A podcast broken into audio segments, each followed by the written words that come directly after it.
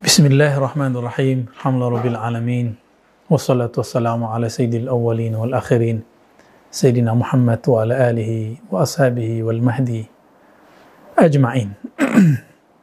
Sahabat-sahabat yang melakukan Allah, banyak pemikiran pada zaman hari ini mengenai kajian akhir zaman.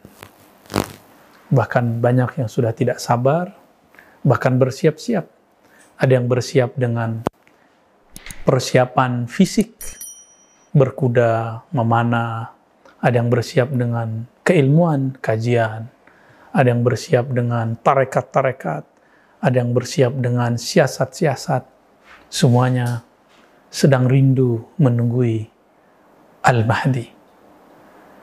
Karena ditunggu-tunggu, maka muncullah istilah. Yang istilah ini dipakai oleh ulama Ahlussunnah dan Syiah, yaitu Al-Muntazar. Al-Mahdi yang ditunggu-tunggu. Maka istilah ini bukanlah istilah satu kelompok, tapi dipakai oleh semua kelompok. Dalam ajaran lain, ajaran selain agama Islam yang dibawa Nabi Muhammad, ajaran yang dibawa Nabi Musa, yang bagi kita juga disebut Islam, tapi syariat Nabi Musa, Nabi Isa, juga sama, mengajarkan tentang adanya Mesias, juru selamat.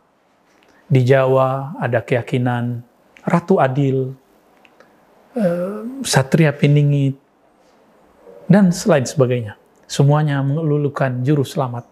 Dalam agama apa saja yang memang dulu mungkin bersumber dari Allah, pasti mengajarkan hal yang sama. Lalu di manakah Al-Mahdi? Dari manakah dia berasal? Bangsa apakah dia, suku apakah ia?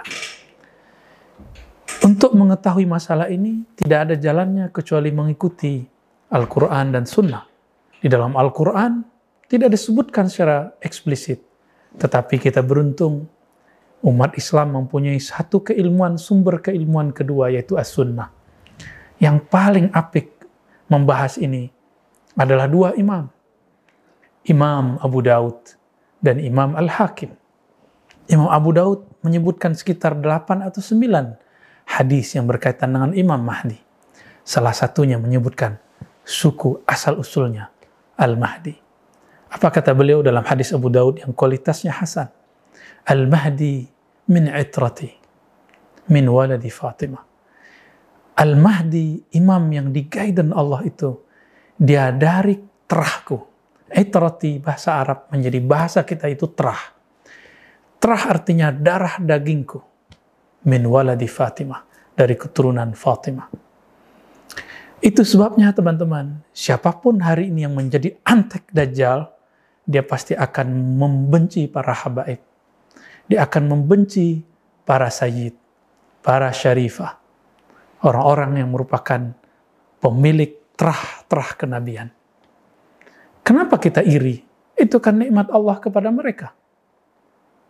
Kenapa kita iri?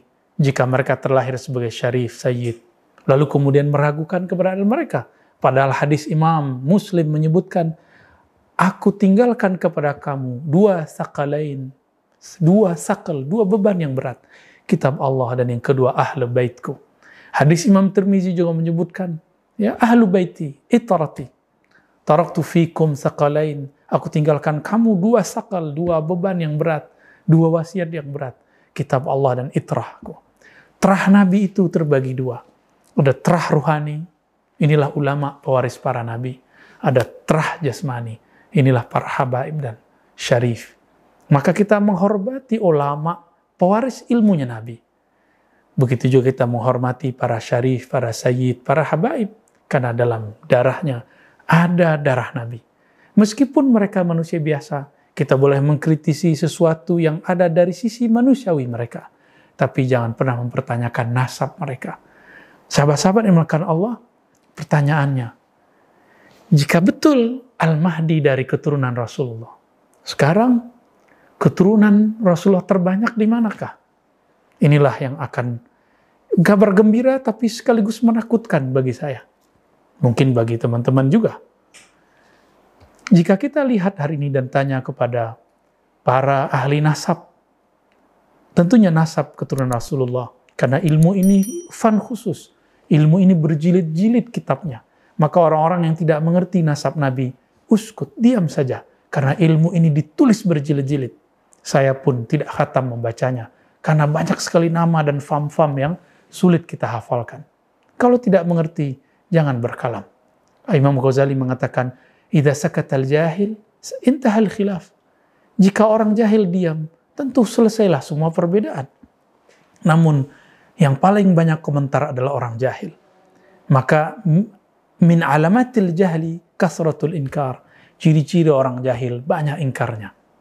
Sahabat-sahabat makan Allah, para ahli nasab, ada dari kalangan ahli Rabithah, dari kalangan keturunan Sayyidina Al-Husain, ataupun dari kalangan Sayyidina Al-Hasan. Mereka hampir semua sepakat. Zuriat Nabi yang terekam nama-nama mereka, kelahiran mereka, fam-fam mereka, suku-suku mereka, terbanyak di Nusantara, di Indonesia, di Malaysia, di Patani, di Singapura, di Brunei, dan sekitarnya. Meskipun banyak tersebar di India, di Gujarat, di Uzbek, bahkan ada beberapa di Cina, ada juga di Amerika Latin, ada di Mesir, sampai ke Maroko sana, ada. Namun, zuriat Nabi yang paling banyak dan terekam dengan baik, itu ada di Indonesia. Maka Rabithah Alawiyah Indonesia termasuk rujukan di dunia ahli nasab internasional. Dan saya belum bertemu orang atau komunitas atau institusi terbaik melebihi Rabithah Alawiyah. Barangkali inilah nubuat Nabi. Dalam merekap, merekam, merekod siapa yang meninggal, siapa yang lahir dari orang yang tergolong kepada keturunan Sayyidina Al-Husain, Bani Alawiyah, kecuali Rabithah Alawiyah. Kita bisa merujuk mereka. Dan ini bagi saya adalah mukjizat Nabi Sallallahu Alaihi Wasallam yang Nabi mengatakan, kullu nasabin inqata'a illa nasabi, semua nasab terputus kecuali nasabku. Maka teman-teman, besar kemungkinan Al-Mahdi mungkin sudah menginjakkan kakinya di negeri ini, mungkin sudah terlahir, mungkin sudah bergerilya, atau belum. Mungkin Allah sedang menutupinya, atau memang Allah belum memunculkannya. Namun, dengan banyaknya prahara-prahara di zaman ini, sehingga muncul kita ketidakadilan bukan hanya di negeri ini, di mana-mana, yang sifatnya global. Maka, Al-Mahdi kemunculannya tambah dekat. Ciri-ciri kemunculan Al-Mahdi satu saja yang paling jelas. Idza muliat al-ardu jawra.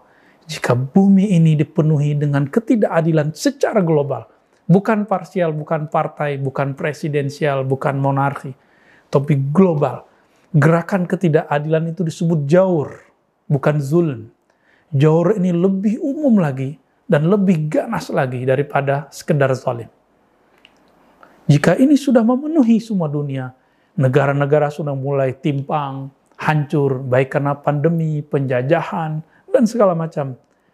Tinggal menunggu saat yang terakhir munculnya Sang Juru Selamat, Al-Imam Al-Mahdi yang ditunggu oleh semua orang yang percaya kepada Tuhan alam semesta, yang kita sebut dalam agama kita Allah Subhanahu wa Ta'ala. Apakah negeri kita? Jika melihat persentase jumlah para habaib, besar kemungkinan dari negeri kita. Tapi bisa juga bukan dari negeri kita. Kita nggak boleh juga terlalu G R, terpercaya diri, tapi kita juga tidak boleh putus asa. Siapa tahu Allah memilih negeri ini. Karena Allah dulu telah pernah memilih daerah Persia, Rum dan Cina. Barangkali mungkin juga sudah Eropa, Afrika juga sudah pernah.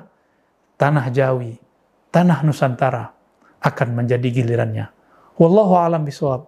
Mari bersiap, pantaskan diri menjadi pengikutnya. Wassallallahu ala sayyidina Muhammad. Assalamualaikum warahmatullahi wabarakatuh.